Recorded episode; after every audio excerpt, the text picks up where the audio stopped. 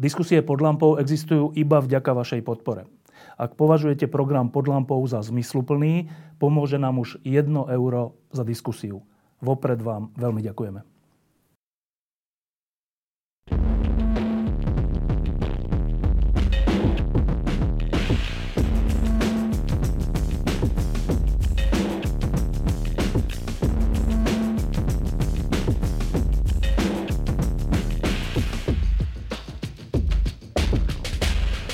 Hostiami sú slávni slovenskí odporcovia režimu. Prosím ťa, môžeš to ešte zopakovať? Áno, veľmi slávni, veľmi slávni odporcovia komunistického režimu. E, Fero Mikloško, Martin Šimečka, ešte príde Jano Budaj o chvíľku. Ehm, no, prvá otázka. Keď sa dnes povie Polsko, tak nás napadne všeličo. Ale keď sa povie Solidarita, tak nás možno až tak všeličo nenapadne. Martin, čo ťa prvé napadne, keď sa povie Solidarita? No určite to nie je slovenská strana, ktorá má toto v názve. Uh, uh, ten pojem, vlastne ja som akoby ten pojem začal vlastne vnímať až tou polskou solidaritou, akože vôbec, že to je, aké je to bežné slovo, ale v princípe ten, ten samotný, oni ako ho uchopili, uh, mi dodnes znie v ušiach ako vlastne taká lavicová idea, by som to povedal. Však to bola solidarita s robotníkmi. A robotníkov s intelektuálmi, čo bola špecifický polský prvok, ale hlavne išlo o to, že solidarita to znamená proste mm, robotníci, ktorí si navzájom dokázali pomôcť proste v ťažkej situácii s tým, že sa spoločne vzbúrili. A tá solidarita mala, mm, o tom budeme ešte hovoriť, no ale ona vlastne bola unikátna v tom, ako dokázala pretaviť ten, e, tú ideu e, vlastne robotníckého hnutia v niečom moderné, čo súviselo so slobodou, čo opakujem znovu nesúvisí so stranou, ktorá sa tak volá na Slovensku. E, František Mikloško a pojem Solidarita. V každej z týchto komunistických krajín došlo k takému celoštátnemu zopetiu ale treba si Maďari 56. veľmi krvavé, u nás 68. východní Nemci 53. Ale treba si uvedomiť, že Polsko zápasilo s komunizmom kontinuálne. To nebolo jedno vzopetie. V 56. obrovské zrážky v Poznaní a krvi prelievanie. V 70. rokoch, v 70. roku veľké štrajky, v 76. Čiže solidarita bola vyvrcholním tejto veľkej cesty Poliakov a tuto hovorím nie pateticky, ale hovorím to s veľkou úctou, že proste Poliaci naozaj sú ochotní pre svoju slobodu proste strašne veľa vytrpieť a bojovať a zápasiť. Čiže pre mňa je to obrovský, obrovský, proste obrovská úcta voči ním. Samozrejme, až začal som vnímať tú solidaritu dramaticky až od vyhlásenia vojenského stavu.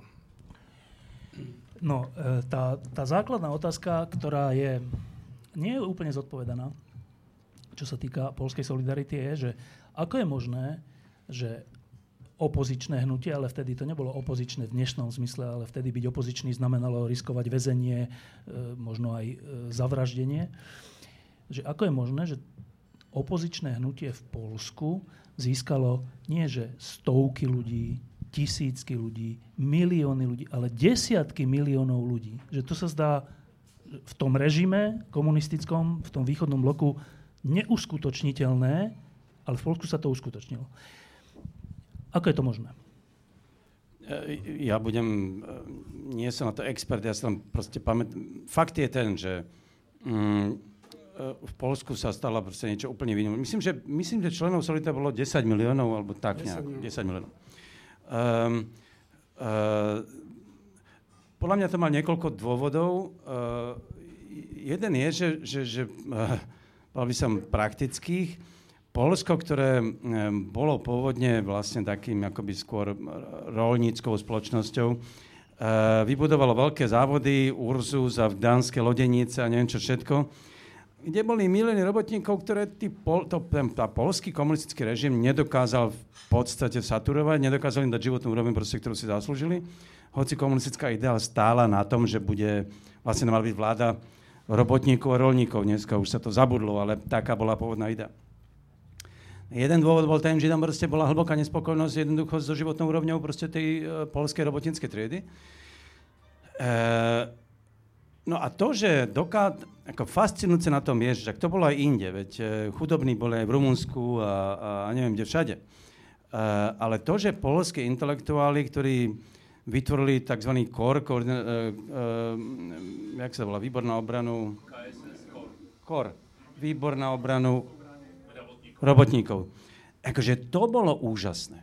Že polskí intelektuáli, Adam Mietník, Jacek Kuroň a, a mnohí ďalší, Janek Litinsky, dokázali pochopiť, že toto je sila, akoby, že toto je akože, taká energia, že sa s ňou môžu spojiť. E, v Československu sa také tak, nič také nestalo z jednoduchého dôvodu. Ako poprvé preto, lebo robotníci sa v Československu relatívne dobre nemali dôvod sa búriť, hlavne po 68 normalizácia vlastne išla ako keby proste mm, robotníkom na ruku a dávala im viac menej pocit e, relatívne vysokej životnej úrovne.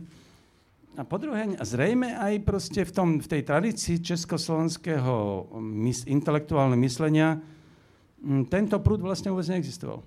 Akoby, že, že by uvažoval o, o, o, o robotníkoch alebo o ľuďoch akoby Eh, v inej kategórii sociálnej.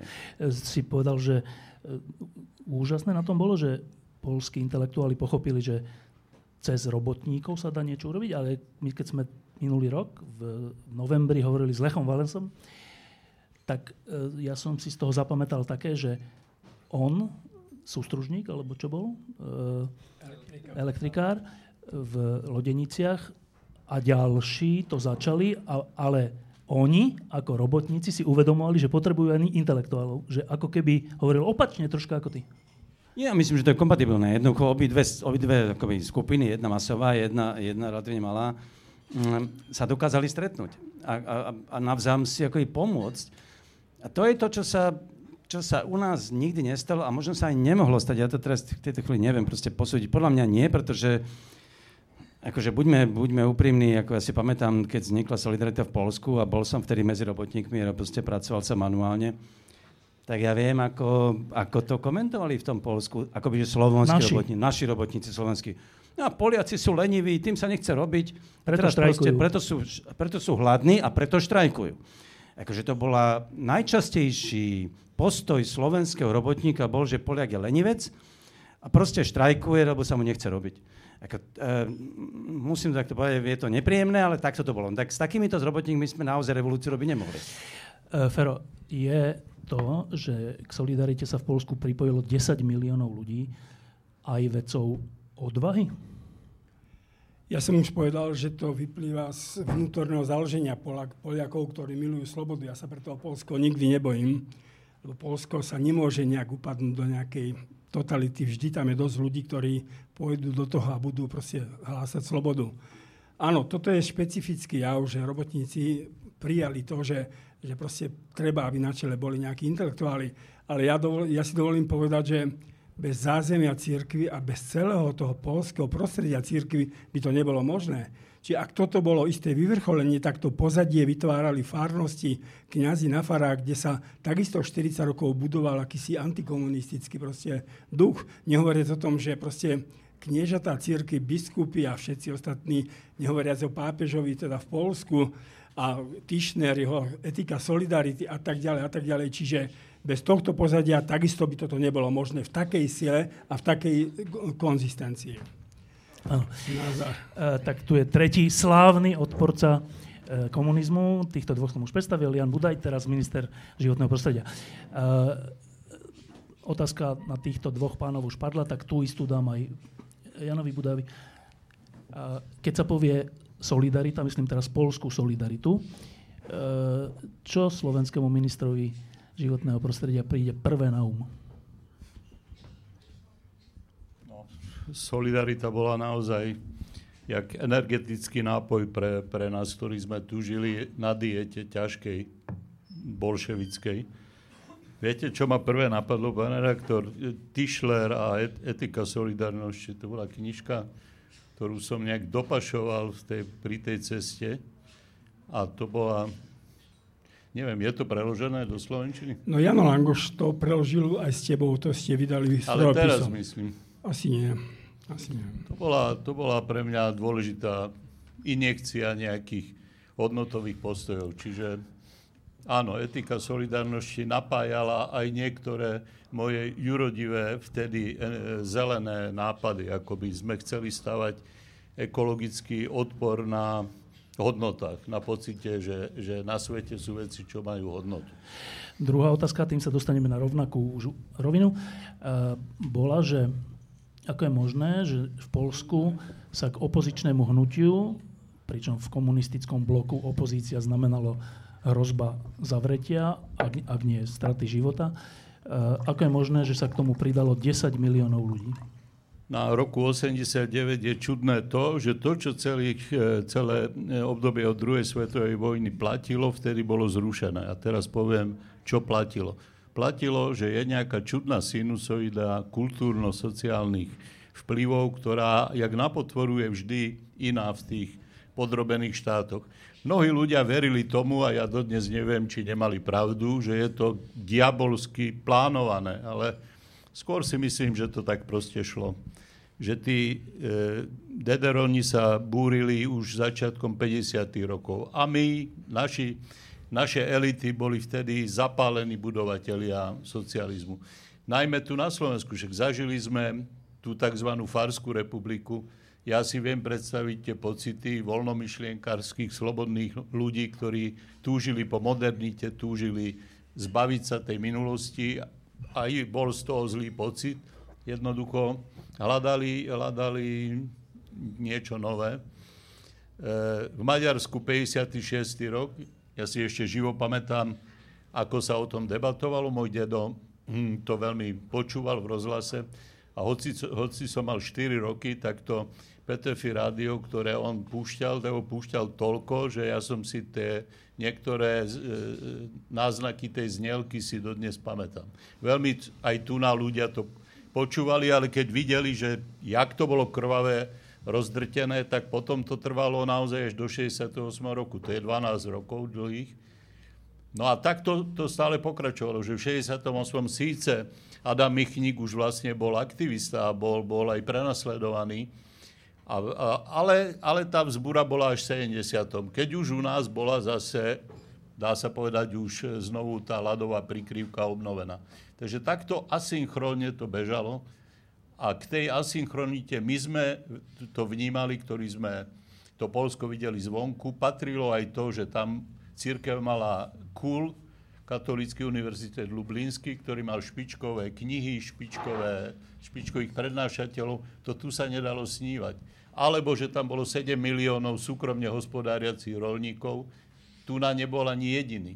Čiže tie tá asynchronita možno mala takéto hlboké aj sociálno-ekonomické dôvody, ale to si netrúfam povedať. Jednoducho existovala a preto nikto z nás sa nemohol čudovať, že v Polsku sú, niekedy máš pocit, si v úplne inom e, socialistickom tábore, ak bych to mal tak povedať, v inom svete.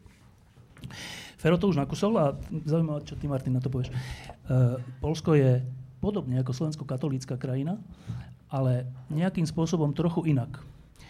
A to trochu inak v tých 70. rokoch e, bolo spojené aj s pápežom polským, ktorý pred vznikom Solidarity, myslím, bol na tom legendárnom námestí, kde sa hovorilo, že nebojte sa. E, z tvojho hľadiska, aký vplyv alebo akú rolu zohrával vtedajší pápež v udalostiach v Polsku? My, myslím, že rolu, ktorá sa nedá vôbec preceniť. Akože tá, tá bola proste pre Poliakov úplne určujúca. Uh, uh, ale tam treba dodať k tomu, čo už hovoril Ferko, že, že polská katolická církev bola, mala úplne inú pozíciu v tej spoločnosti ako na Slovensku. Poprvé bola antifašistická, už za nacizmu, a po druhé bola antikomunistická. Uh, teda mala, mala, mala mm, historickú, dvojakú historickú rolu odporu voči totalite. Slovenská církev, povedzme si rovno, nemala ani jednu z nich. Teda Ferko je výnimkou samozrejme proste okrem tajnej cirkvi, ale, ale vo všeobecnosti katolická církev nielen, že bola na jednej strane akoby, za slovenského štátu vlastne mala v rukách moc a bola, bola reprezentovala vlastne akoby ten fašizmus. No a za komunizmu, no tak ako napriek všetkému útlaku, väčšina tej cirkvi sa proste prispôsobila proste tomu komunizmu a, a, a celonká cirkev akoby v kostoloch tých oficiálnych nebola odbojná. odbojná. Proste to je holý fakt. Akože to, Ferko by o tom vie, samozrejme to vie to povedať lepšie, len otázka je, či to povie, pretože to už dnes nemusí byť akoby celkom e, salónne to povedať, ale proste toto, ja si pamätám, že pre mňa proste Polská cirkev bola úplne niečo iné ako Slovenská. Takže to, a, a pápež samozrejme výrazne ešte násobil tú energiu, proste, pretože to bola postava, ktorá Um, akože v tomto zmysle si myslím, že, že, že proste je, je naprosto, sa, sa naozaj sa nedá preceniť, ako jeho vplyv bol, bol obrovský. A nielen v Polsku, samozrejme vo svete, ale v Polsku špeciálne. Fero, reakcia na to? Ja súhlasím, aj keď um, treba porovnať, že, že proste Polsko aj počas fašizmu bolo, sa bránilo, kým na Slovensku proste sme boli pri moci a tú moc sme nezvládli. To si povedzme otvorene.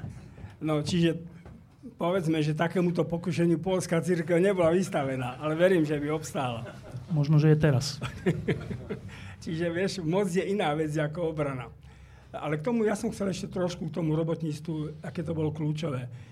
My si pamätáme, že v 89. padlo všetko tu, keď bol generálny štrajk Proste to platí na komunistom. 27. novembra bol generálny štrajk a myslím 29. bola zrušená vedúca, ústava, vedúca úloha komunistickej strany. Ja si tiež myslím a nechcem odbiehať, že Bielorusko sa podľa toho bude vyvíjať, či sa pridajú robotníci a či teda na komunistov a diktátorov bude takáto masa ľudí, ktorí už môžu ochromiť krajinu, keď prestanú pracovať a podobne. Čiže v tomto smere to polské robotníctvo bolo, opakujem znovu, neuveriteľné. Ehm, ešte k tomu, k tomu paradoxu, že v represívnom štáte, v diktátorskom štáte vzniknú slobodné odbory s desiatimi miliónmi členov a, a tie slobodné odbory vytrvajú, a teraz mne sa to zdá zázrak, že vytrvajú napriek výnimočnému stavu. Výnimočný stav si dnes nevieme predstaviť, ale výnimočný stav za komunizmu je tvrdá vec. E, napriek vražde Jeržiho Popieluška, kniaza, čo malo byť tiež asi symbolom toho, že dávajte si pozor, lebo až takto to môže s vami dopadnúť. Tí deviati no. baníci v tej bani, ktorí tam zahynuli proste pri tom pri vyhlásení výnimočného no. stavu. A že napriek tomu, že jasné, že možno, že sa ešte dá pochopiť, že niečo spontánne vznikne a ľudia sa pripoja, alebo sú v takej eufórii. Ale zotrvať a vytrvať v situácii, keď je výnimočný stav a keď je zavraždený niekto a keď ďalší ľudia zomreli, mne sa zdá, že tam musí niečo byť také, že polský národ, skoro, nemám to rád, ale skoro až tak, má nejakú špeciálnu odvahu. Má? Poliaci prijali, že majú misiu, svoju misiu medzi západnými Slovadmi. A ja to tak vnímam a ja im pri každej príležitosti za to ďakujem. Lebo tú misiu oni prijali, bežní ľudia ju prijali, nie je to prejavom, nikdy som nezažil nejakú takú aroganciu, že vy ste menší slovanský štát, aký niekedy aroganciu sa dá zažiť od tých známych východných Slovanov, ktorí nás tu okupovali. Poliaci prijali svoju misiu, sú ladoborcom slobody. E, prijali ju v ktorom storočí? Historicky ju prijali, lebo ich odboj proti cárskému Rusku trval stáročia. Oni majú kultúru, ktorá je sloboda milovná kultúra, ktorá spieva o slobode. To, čo povedal František Mikloško, je veľmi dôležité. Ja som začal možno anorganické, lebo som nepočul, o čom hovoríte, ale o tých e, nespojitých líniách odporu, lebo zdánlivo sme boli pod tou istou čižmou a chovali sa odlišne tie štáty.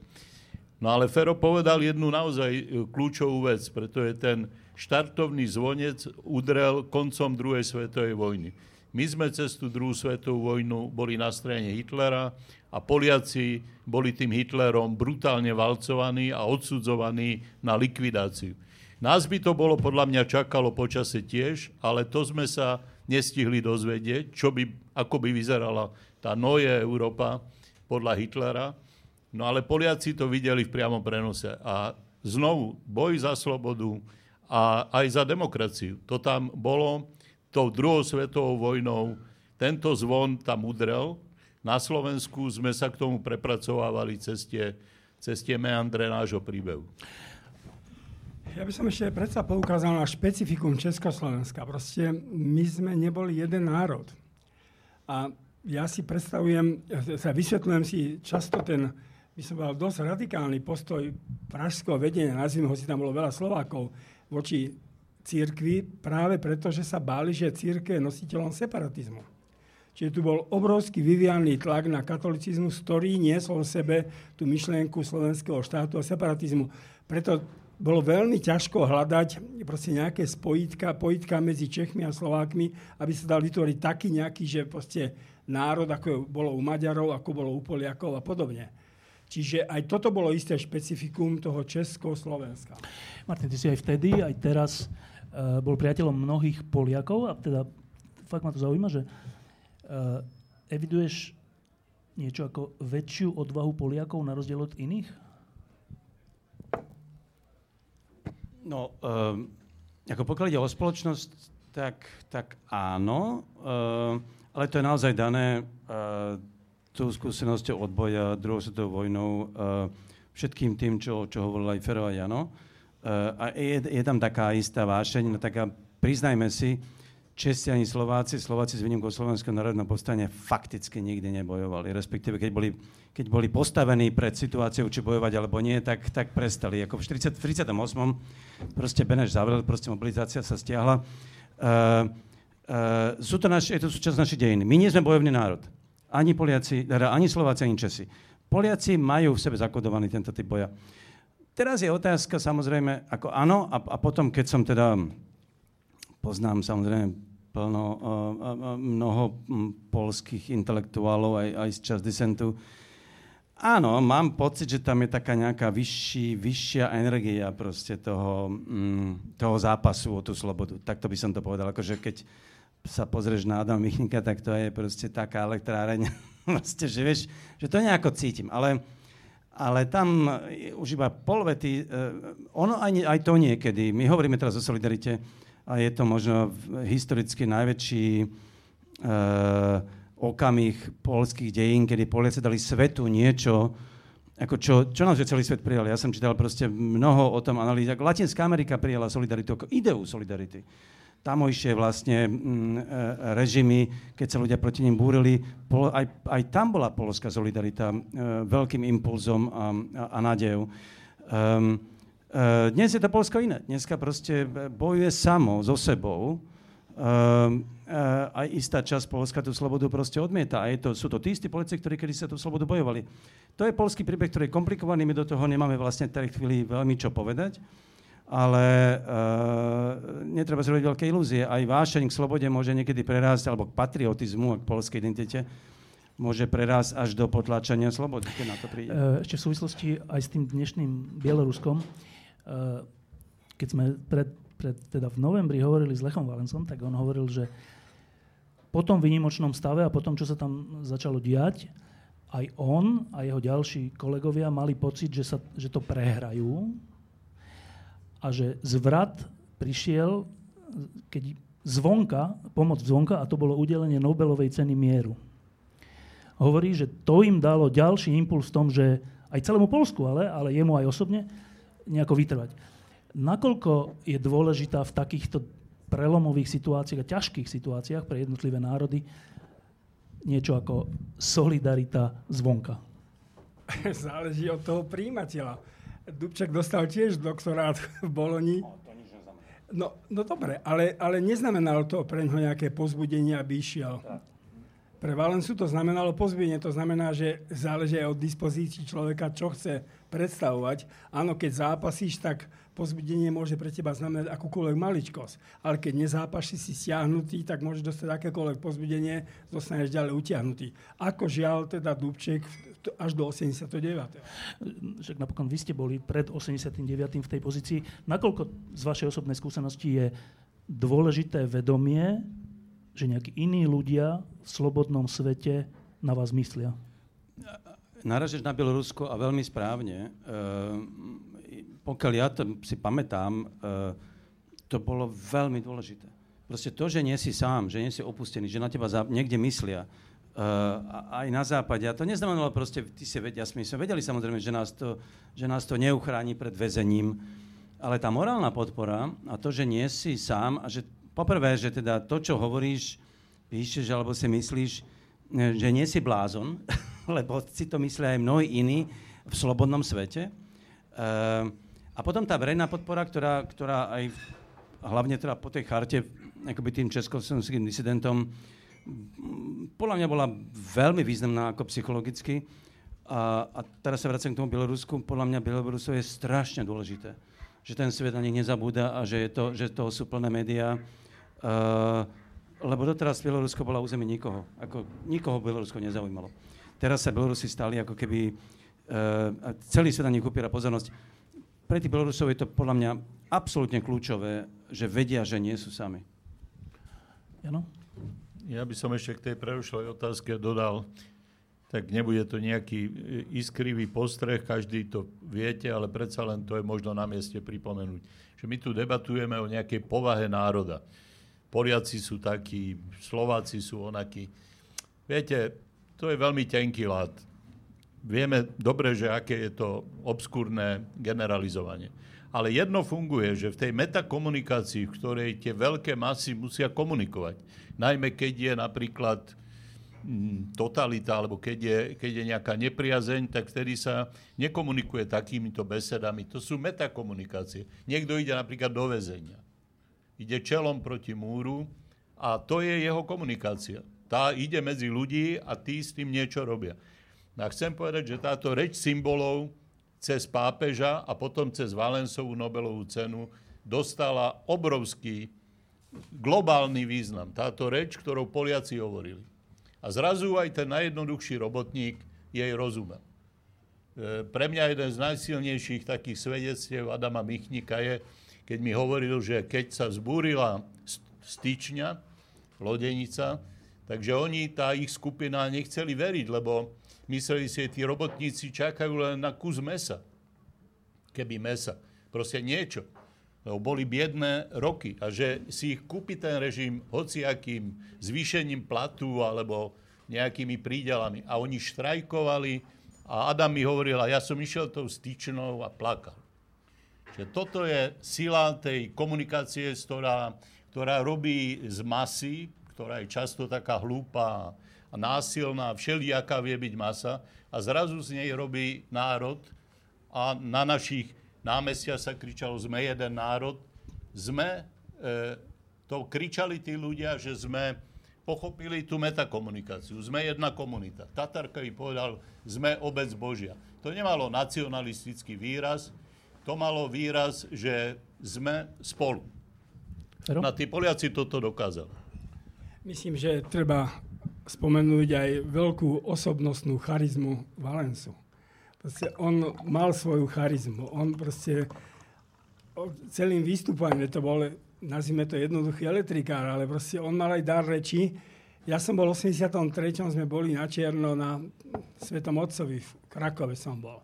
A to proste malo dojsť k stretnutiu, aj došlo medzi medzi Valensom, alebo už myslím, že pápežom, ale v každom prípade teraz to námestie pred Krakovskou arcibiskupským úradom proste bolo plné ľudí.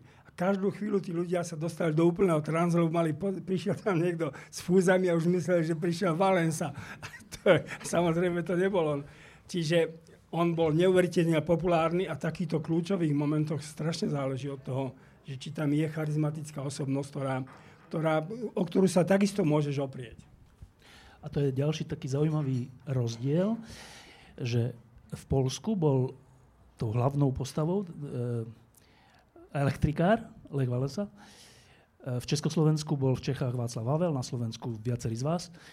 Úplne iný typ alebo iný spôsob toho mm, postupu voči tomu režimu. A keď sa na to teraz pozrieme po 40 rokoch, 30 rokoch, Hovorí to niečo o účinnosti? O, prepáč, o akej účinnosti? Že čo z toho je účinnejšie?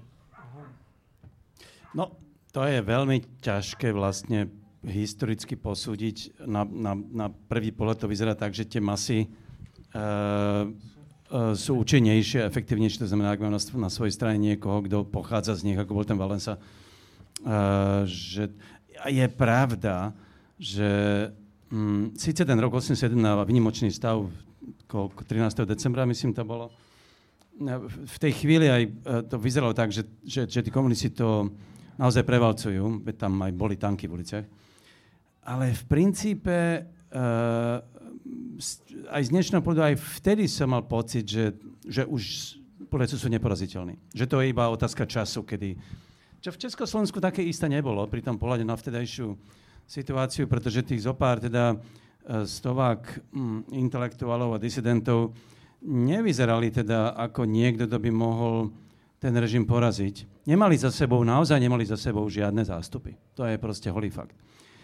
Na druhej strane v tom, v tom, v tej, v tom spoločenskom vedomí sa niečo odohrávalo, o čom sme my sami vlastne nevedeli. A to sa ukázalo v tom novembri 89. Takže uh, ja by som to povedal tak, že, že napriek ak všetkému obdivu k Valensovi a, a k robotnickému hnutiu, tak bez tých ideí, ktoré to predsa len nejakým spôsobom formovali, aj ideu solidarity, ona bola fascinujúca sama o sebe, tá idea solidarity, a bez ideí, ktoré reprezentoval vlastne aj československý disent a Václav Havel, by tie masy nemali koho nasledovať. Že Valensa sám, poviem to veľmi možno nátvrdo, podľa mňa by sám nebol dokázal bez intelektuálnej akoby nadstavby uh, nasmerovať to hnutie na to, aby v konečnej fáze ten komunizmus porazilo. Ale je, je to, je, keďže ja verím ideám, podľa mňa idei sú historicky, menia dejiny, a ani peniaze to nie sú, ani záujmy, ale sú to idei, tak preto som na strane, povedal by som, tých ideí, ale môžem sa míliť. Jano? Zabudol som otázku. Robotník alebo intelektuál? Z, to je leadership. To, čo sa deje teraz v Bielorusku, je, že aj naša podpora, podpora celého svetu Bielorusom dáva stop time, aby si vybrali lídra.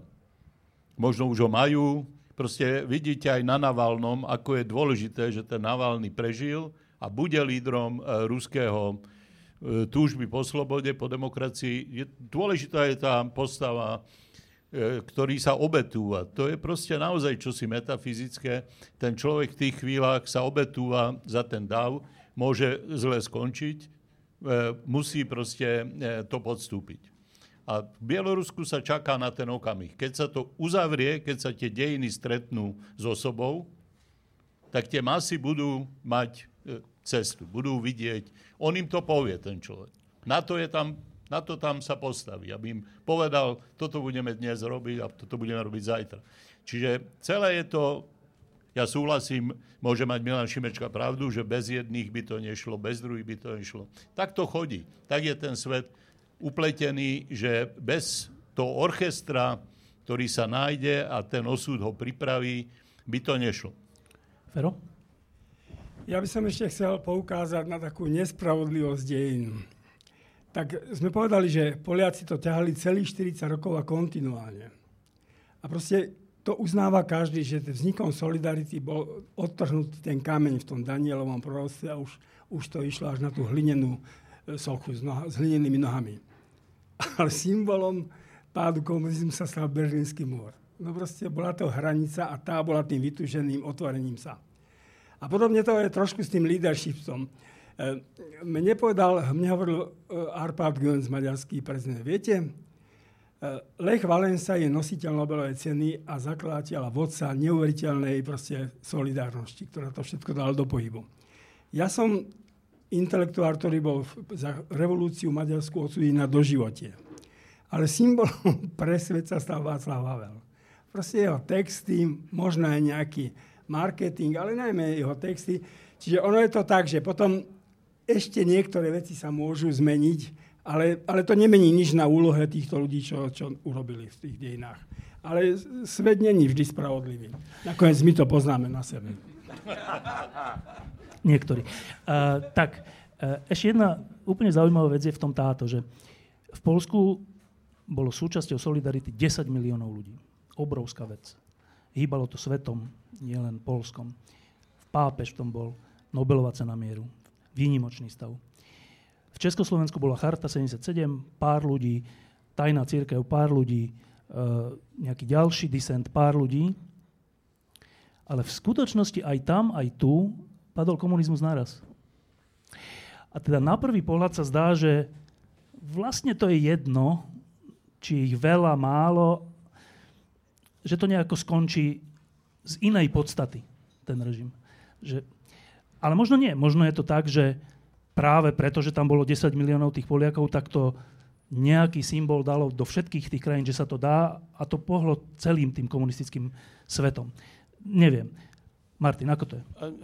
Myslím si, že Ferko to hovorí správne. Bez Polska by ten komunizmus už dnes by asi už nebol, ale ne, rozhodne by neprišlo k roku 89 u nás bez Polska. Prečo?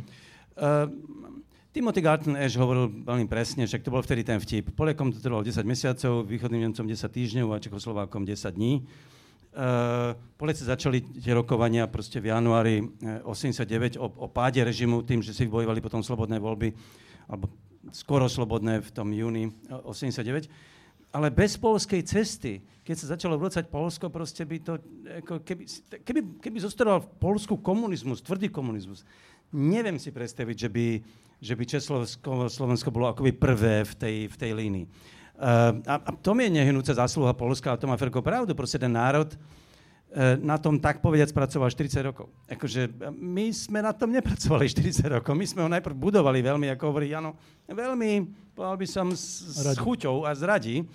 Um, nezabúdaj na to, že proste Poliaci, aj, aj východní Nemci, nakoniec aj Maďari, Eh, v 48. alebo 47. a 8. tam boli sfalšované tie voľby, tam ten Stalin natvrdo ten komunizmus proste zaviedol proti vôľu. V Československu nie. Československí komunisti vyhrali. Akože teraz hovorím o našich vlastných dejinách, ale opakujem znovu, Poliaci m, mm, v tomto zmysle majú nehynúcu zásluhu na tom, že oni boli to baranidlo, proste, ktoré to komunizmus povedal. My sme sa v šťastnej chvíli pridali, čím neznižujem zásluhu všetkých tých, ktorí na tom pracovali, ale Poliakov vidím v tomto ako absolútne kľúčových. Áno, Fero? Áno, Jano? Minister má prednosť. V každom prípade toto je typické, čo produkujeme, že neustále generalizujeme a pokúšame sa tie zložité sociálno-politické javy zakliať do nejakej jednoduchej rozprávky. No a tento formát to samozrejme aj si vynúcuje, tak Šimečka hovorí o tom, že Slováci sa tešili z budovania komunizmu. No Češi ho zaviedli, takže potom Slováci len s komplexami a zo strachu a z Ale on nepovedal, že Slováci, ale že Československo. No, no, on tak... Česi ho zaviedli a no. Slováci si ho osvojili. Tak prosím, to ale je podobné aj Poliaci. Veď takisto utiekol slovenský exil a nakoniec aj, aj český, Pavel Tigri a tak ďalej. Jednoducho ten Stalin všade udrel pesťou, akurát v Čechách sa podarilo to, čo sa nikde mimochodom predtým ani potom nepodarilo, že komunisti vyhrali e, regulérne voľby, ktoré neboli až tak veľmi sfalšované. Ale e, nie o tom je dnes reč. Dnes je treba povedať jedno, že to, čo vám stále nevychádza, tá kvadratúra krú, že hen tam boli pasívni a tam boli aktívni, utrpenie tých jednoduchých ľudí bolo, bolo podobné. Tí Poliaci, predsa keď sme tam prišli, to nebola skupina partizánov. E, 37 miliónových, myslím, vtedy bolo. Aj oni, mnohí, e, iba prežívali zo dňa na deň, trápili sa každodennosťami, tak ako my. A dôkazom toho, že tento pohľad je bližší než tá báchorka o hrdinských národoch, zbabelých národov a tak ďalej, je to, že nakoniec, keď to padlo, tak všetky tie národy mali slobodné voľby, a e, ani my sme si nezvolili naspäť komunistov, hoci o Slovensku sa to ešte najviac dalo očakávať, že či teda sme na okraji to, lebo veď od nás na východ všade si po roku 90 zvolili do čela e, v demokratických voľbách bývalých e, tajomníkov ústredných výborov. Na Ukrajine, v Bielorusku, ten je tam doteraz, v Rusku a tak ďalej. Čiže bola otázka, či sa to nestane aj na Slovensku. Nie, nestalo sa to a všetky voľby potvrdzovali, že to obyvateľstvo bolo si oveľa podobnejšie, než sa pri tomto našom rozprávaní zdá. Tým nechcem samozrejme znížiť, ale znovu, odvahu a, a schopnosti polskej elity bola oveľa silnejšia tá sloboda milovná elita aj v exíle, aj doma, než bola česká a ešte nepomerne silnejšia, než bola slovenská. A tieto, tá rola elit v týchto zlomových alebo v tých nepriaznivých dobách je kľúčová. Keď je dobrá priaznivá doba, všetci môžeme byť demokrati. Keď sa za demokraciu zatvára, tak sa ukáže, koľko bude demokratov. A spravidla ich nie je tak veľa a potom je otázka, akú rolu zohrajú. Akú rolu zohrajú elity toho, ktorého národa. Fero? Ja si myslím, že do tejto diskusie musíme nutne vtiahnuť aj predstaviteľov komunistickej strany v Polsku. Bol to Gierek, ktorý umožnil, že ten pápež v tom 79. prišiel do toho Polska. To bolo niečo výnimočné, to bolo nepredstaviteľné všade inde. A potom ja si myslím, že treba naozaj vážne zhodnotiť aj Jaruzelského, ktorý, áno, môžeme diskutovať, že keby nebol výnimočný stav, teda vojenský stav, že prišli by Rusi alebo neprišli, ale stáli na tých hraniciach. Áno, vojenský stav znamenal desiatky mŕtvych a to sa nedá už napraviť. A na druhej strane politicky v tak dramatickej situácii to bol zvláštny politický, tak zvláštny krok proste od tohto vedúceho komunistu, ktorého nakoniec potom si to zrejme uvedomili samotní Poliaci. To sme videli o tej, pri tej diskusii pri jeho pohrebe. Že proste nie každý to vedel, proste hodnotil to ako úplne negatívne, lebo bol predstaviteľ komunistickej strany. Čiže aj títo ľudia tam hrali nejakú rolu. Ešte jedna vec k minulosti a potom sa dostanem dvoma otázkami k súčasnosti. Ehm, k tej minulosti. E, viacerí ste sa, a všetci ste sa zhodli, že významnú rolu, ne, nedá sa ani preceniť tá rola, e, zohrával pápež Jan Pavel II Poliak. Bolo to, že bol, Fero, to asi ty budeš vedieť, bolo to, že bol zvolený za pápeža človek z komunistického režimu. Bolo za tým, bol za tým zámer, ale neviem koho, pôsobiť tak, aby komunistický režim v rôznych krajinách padol? No, tento zámer tam iste nebol. Ja som sa pýtal potom arcibiskupa Bukovského, ktorý bol vo vyjednávacej delegácii Vatikánu s Rumúnskom, Maďarskom, Polskom a Československom, že nakoľko oni ešte odhadovali komunizmus.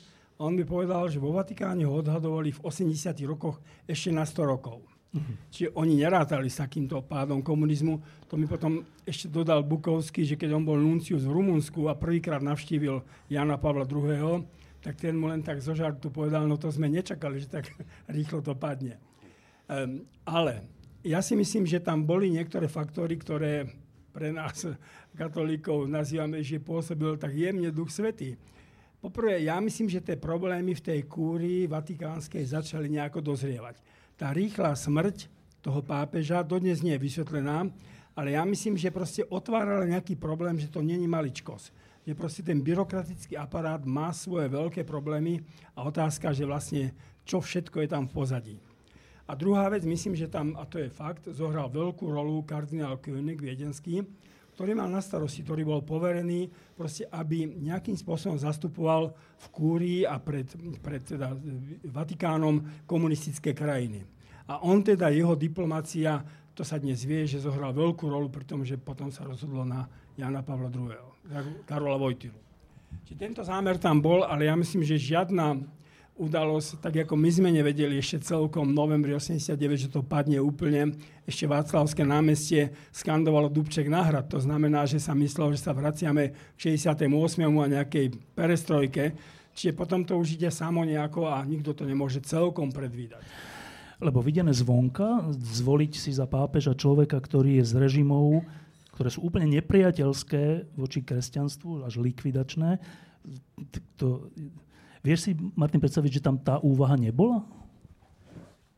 Ja, ja v tom verím Ferkovi, ako, a to má, to má pravdu, že vtedy vlastne vo svete nikto neuvažoval o tom, že by komunizmus mohol padnúť. To znamená, že akýkoľvek pokus nejakým voľbou nejakej postavy... Ale veľmi významnej. No aj tak, že nabúrať, viete, ako americká CIA, o tom sú dneska proste americkí analytici do poslednej chvíli neverili, že komunizmus môže padnúť. Proste ako tak a, a ten Vatikán asi nemal lepšie informácie v tomto prípade. Navíc bol, existoval vtedy ten starý vtip, že kedy padne komunizmus, či, uh, že, alebo či vôbec, tá, tá odpoveď bola, že samozrejme otázka je, či iba o 100 alebo o 200 rokov.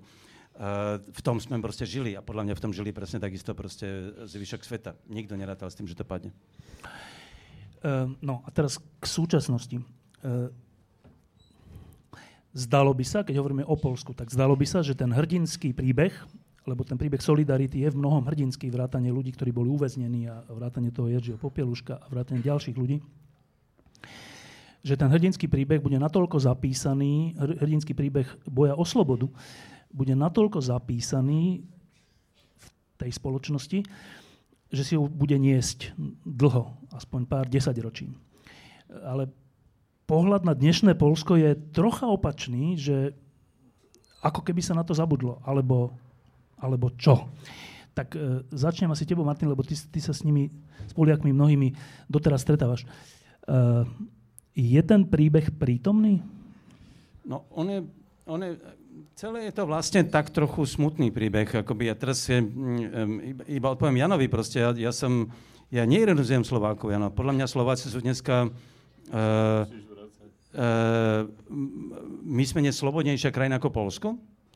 Uh, kvôli dô, z dôvodov, ktoré mi nie sú úplne jasné, možno preto, že sme zažili mečarizmus, ako keby tá túžba po slobode na Slovensku bola nejaká taká prirodzenejšia.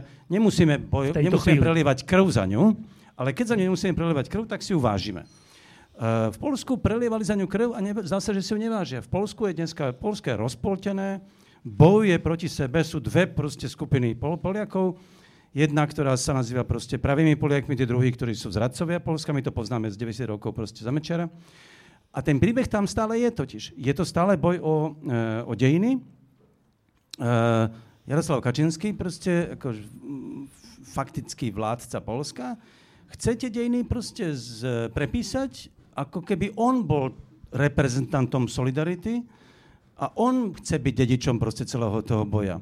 A že celá Solidarita vlastne bola, ako keby teda mala vlastne uh, vytvoriť nové Polsko, také, ktoré reprezentuje on. To znamená katolické, uh, veľmi vlastenecké až nacionalistické, uh, kde sloboda už nie je dnes akoby ten hlavný motiv. A, a to je... A, a naopak, tá minulosť sa stále vracia, veď s prvou, ako prvou ako keby ten agendou bolo obviňovanie ľudí zo Solidarity, práve ako bol Valensa alebo Adam Michník, že zradili akoby v roku 89 no, tú cestu Solidarity, lebo sa, do, lebo sa dohodli s komunistami. Však to je základ tej, tejto polského príbehu tejto dnešnej moci, ktorá vraví, že tá časť Solidarita vlastne zradila to Polsko a oni sú reprezentanti toho pravého Polska. A keď hovorí, že ten príbeh tam stále je, kto je dnes jeho nositeľom, lebo vtedy e, bol nositeľom toho príbehu 10 miliónov viac, veľa ľudí, milióny, milióny ľudí, z ktorých množstvo bolo z katolíckej cirkvi, teda konzervatívna časť. Dnes sa zdá, alebo aspoň z toho, čo ty hovoríš, je, že nositeľom toho príbehu je práve opačná liberálna časť toho no, príbehu, toho boja za slobodu. No, nositeľom príbehu, tak ako o tom hovoríme my v tejto chvíli, je skôr dnešná polská opozícia. Tá dnešná polská moc, vrátane veľkej časti cirkvy, e, sa snaží povedať iný príbeh. Že to vlastne boj bol proti komunizmu e, a tá sloboda nebola taká podstatná. Išlo proste o, polsku, o polské vlastníctvo, o polský spôsob života, to znamená aj o, o ten hlboký katolicizmus, odpor voči všetkému liberálnemu ako keby toto bolo dedičstvo Solidarity, čo podľa mňa teda nie je, ale, ale vieš, no, história sa dá prepisovať. Jano? Tak e, za prvé Poliaci majú e, prezidentov, ktorí sú zo Solidarnosti, takže pozor, Kačinský je, je jeden zo zakladateľov. Úd e, Solidarity, takže to, táto diskusia to ako by si nevšímala. Za druhé, nie je pravda, že aj v polskom disente bol len európsko-liberálny pohľad na život. Polsko je krajina podobná v tomto Slovensku, že má obidve hemisféry, má aj byzantskú, aj západorímsku. Je zaujímavé, že je to všetko v katolíckom háve, ale to je aj v našom prípade. Aj v našom prípade. Napríklad e, ja som čítal pred, pred našou nežnou revolúciou dlhé roky aj samizdatý e, skupiny, ktorá sa volala Konfederácia Polsky nepodleglej. E, v tých liberálnych kruhoch, ktorých ja som sa disidentských Polsku pohyboval, e, boli považovaní za čudákov, ale veľmi boli odvážni, boli rešpektovaní. A čudákov z toho hľadiska, že teda oni majú nejaké náboženské a také konzervatívne pohľady na svet. Vtedy s tým liberálnym pohľadom sa samozrejme spájal Západ, spájala sa sloboda, ale sotva by súhlasili stupenci Kačinského, že oni sú čo? proti e, dedictvu Solidarity. Ani jeden z nich sa ne, nehlási k tomu, že sú proti dedictvu. To len tvoja interpretácia, aké je dedictvo Solidarity. No a vieš, koľko je ľudí, toľko je interpretácií. Veď, ja Oni sa hlásia k tomu, že sú patrioti, že solidárnosť, niektorí ľudia v solidárnosti urobili dohody, ktoré im sa zdajú tajné, alebo im sa zdajú nadmerné. A pri najmenej nemali byť chránení gaunery e, pridlho, No majú oni svoje argumenty a treba, treba to vnímať, že teda prebieha nejaká polsko-polská, polsko-polská polemika a e, verte mi, že pokiaľ netečie krv, tak keď prebieha aj slovensko-slovenská polemika, nič šťastnejšie nie je, inak by tá krajina zaspala na Vavrínoch a snívala by nejaký nereálny sen. Vždy je dobré, keď tá vnútorná diskusia prebieha Polsku krv netečie, nie je tam občianská vojna, je tam ostrá názorová polemika a podľa mňa Polsko, práve dneska som sa na vlade dozvedel, že e, tak, jak v prvej fáze covidu my sme mali najlepšie parametre, už majú Poliaci a ešte aj hospodárske parametre. Poliaci najlepšie zvládli z hospodárskej stránky celý tento polorok, ktorý máme za sebou. Čiže nie je tam ani hlboká hospodárska kríza, ľudia spolu vedú niekedy, niekedy e, taký romanticko emotívny, ale to je Polsko. Áno, tá romantika tam patrí proste k ich mysleniu. Vedú spolu polemiku. Môžem? No, keby bola len polemika, ale tam ide o slobodu slova, o súdy, o ústavné orgány, ale dobre, k tomu by sme asi museli ďalšiu lampu robiť. Tak, Fero. My si musíme uvedomiť, že Poliaci majú obrovskú tradíciu zápasu o slobodu. Ale pýtam sa, majú oni tradíciu so slobodou? majú 30-ročnú, tak ako my, v takom pravom slova zmysle, že sú voľné voľby. A tam sa všeličo ukázalo. Um, Kvašnevský vyhral pri druhých voľbách v prvom kole, suverénne. A bol to symbol... Proti a proti Valensovi. A bol to symbol komunizmu. A čiže ja si myslím, že treba sa aj na, na Polsko pozerať, že možno teraz začína nejaký nový príbeh tej, a tá krajina si znovu bude musieť hľadať svoju tvár. A v tomto smere teda toto patrí k tomu, že, že proste zápasia o svoju tvár na slobode. Proste tá skúsenosť slobody, ani my ju nemáme, ani nikto poriadne. Posledná otázka. E, ten príbeh Solidarity je tak či onak úplne fascinujúci aj tou masovosťou, aj tým Valensom, aj tými intelektuálmi v pozadí, aj tým potlačením toho, aj tou Nobelovou cenou, aj tým víťazstvom nakoniec. Aj vplyvom na nás. Ale odtedy je 40 rokov a asi na mieste je otázka, že, že čo nám ten príbeh hovorí dnes pre nás tu na Slovensku? Že ak chceme mať pamäť, čo nám to hovorí, ako sa nás to týka na Slovensku 2020. Jano Budaj.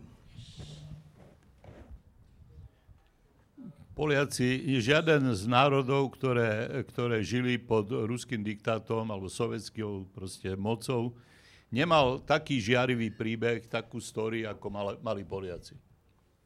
Menovali ste to pápež, Nobelová cena, 10 miliónov aktívnych členov solidárnosti, obrovská túžba po slobode, ktorá bola dokumentovaná aj v druhej svetovej vojne. E,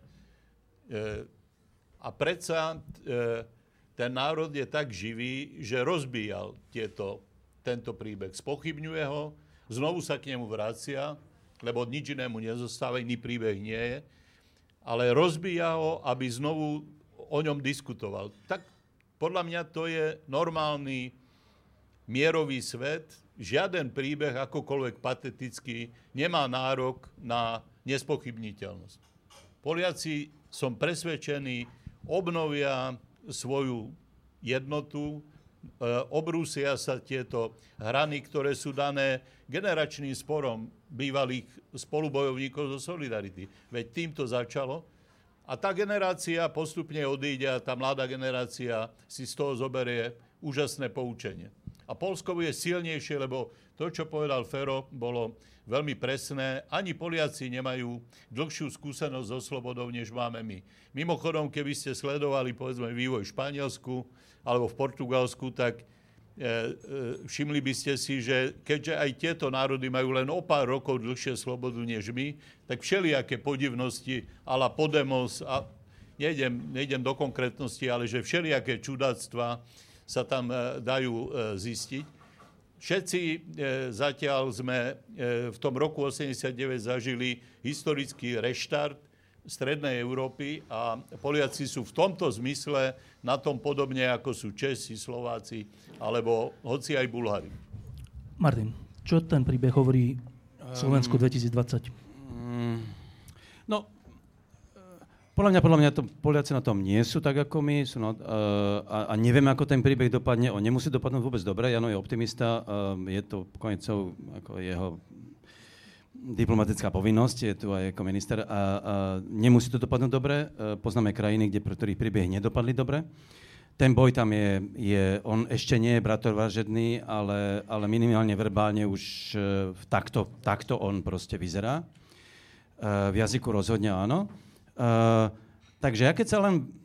My sme s Janom boli v roku 81 v máji v Polsku navštíviť Polsko uh, Andreja Gočinského. U neho sme bývali, boli sme v Ursuse, kde bola, to bol polský, polská fabrika na traktory vo Varšave, alebo pri Varšave.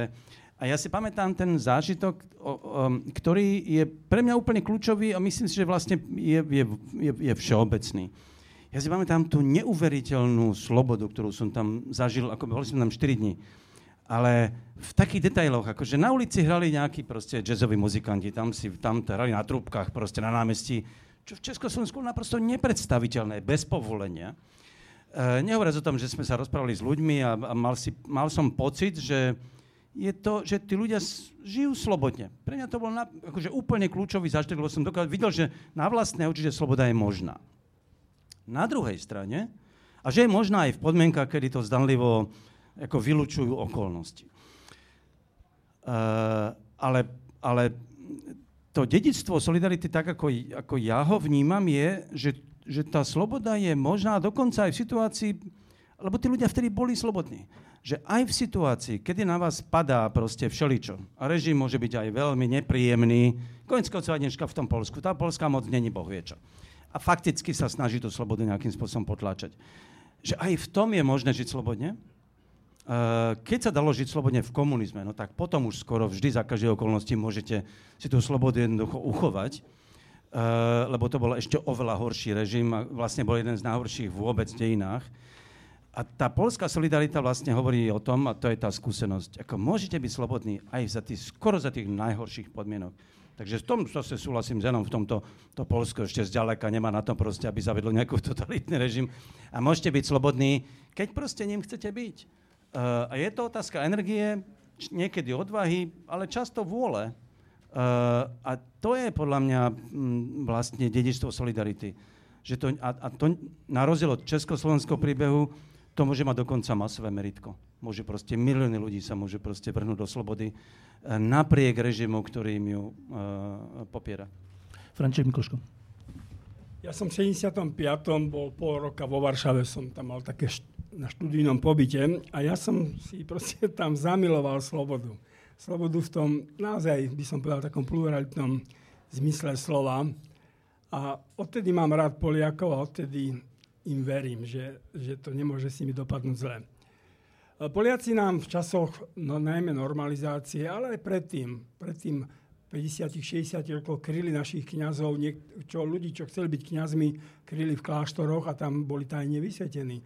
A v 70 80 rokoch sa pašovali odtiaľ knihy a pomáhali nám, ako sa len dalo, aj inde.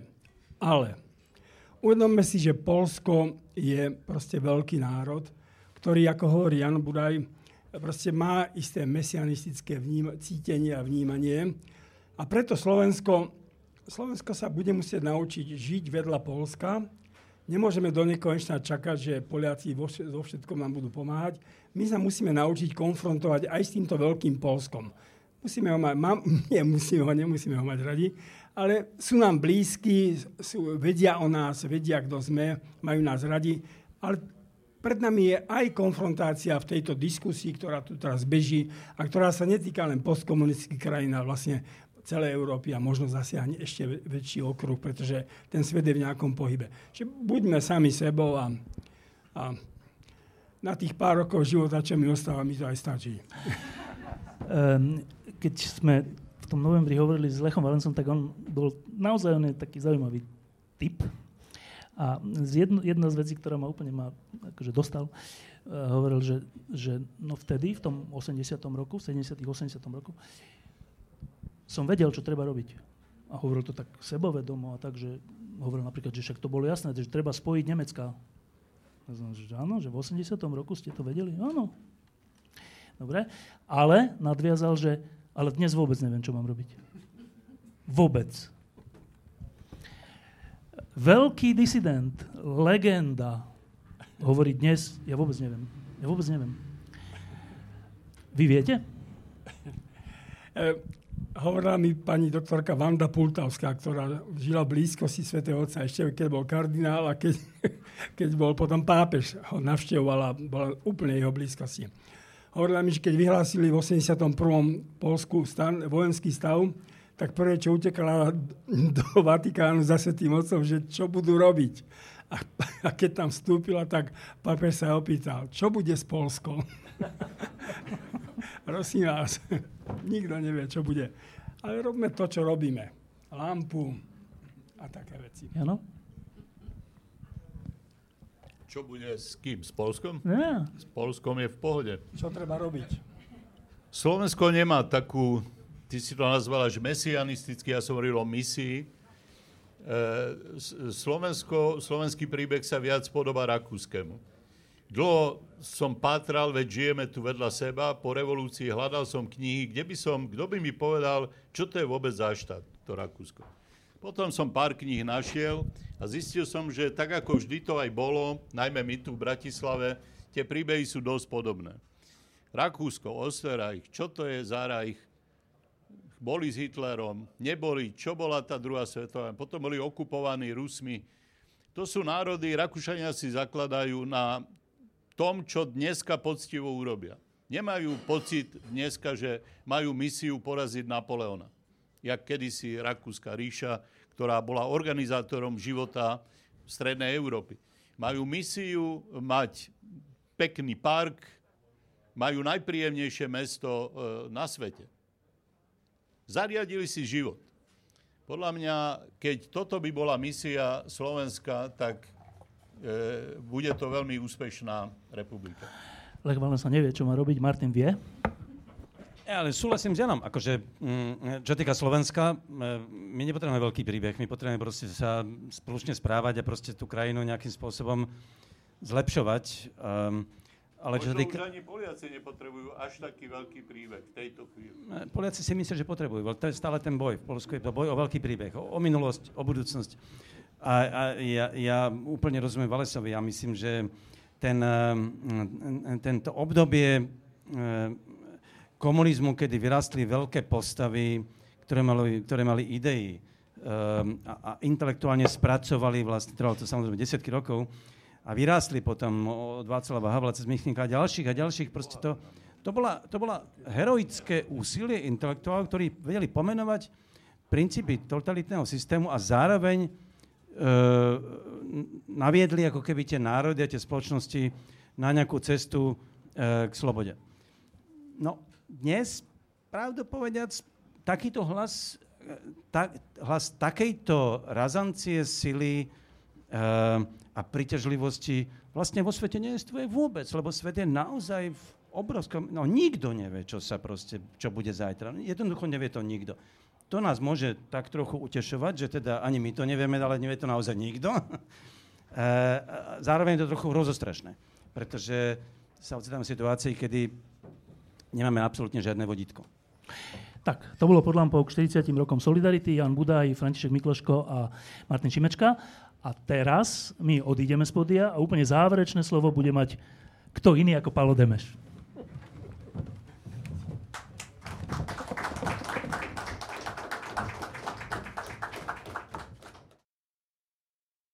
Diskusie pod lampou existujú iba vďaka vašej podpore. Ak považujete program pod lampou za zmysluplný, pomôže nám už 1 euro za diskusiu. Vopred vám veľmi ďakujeme.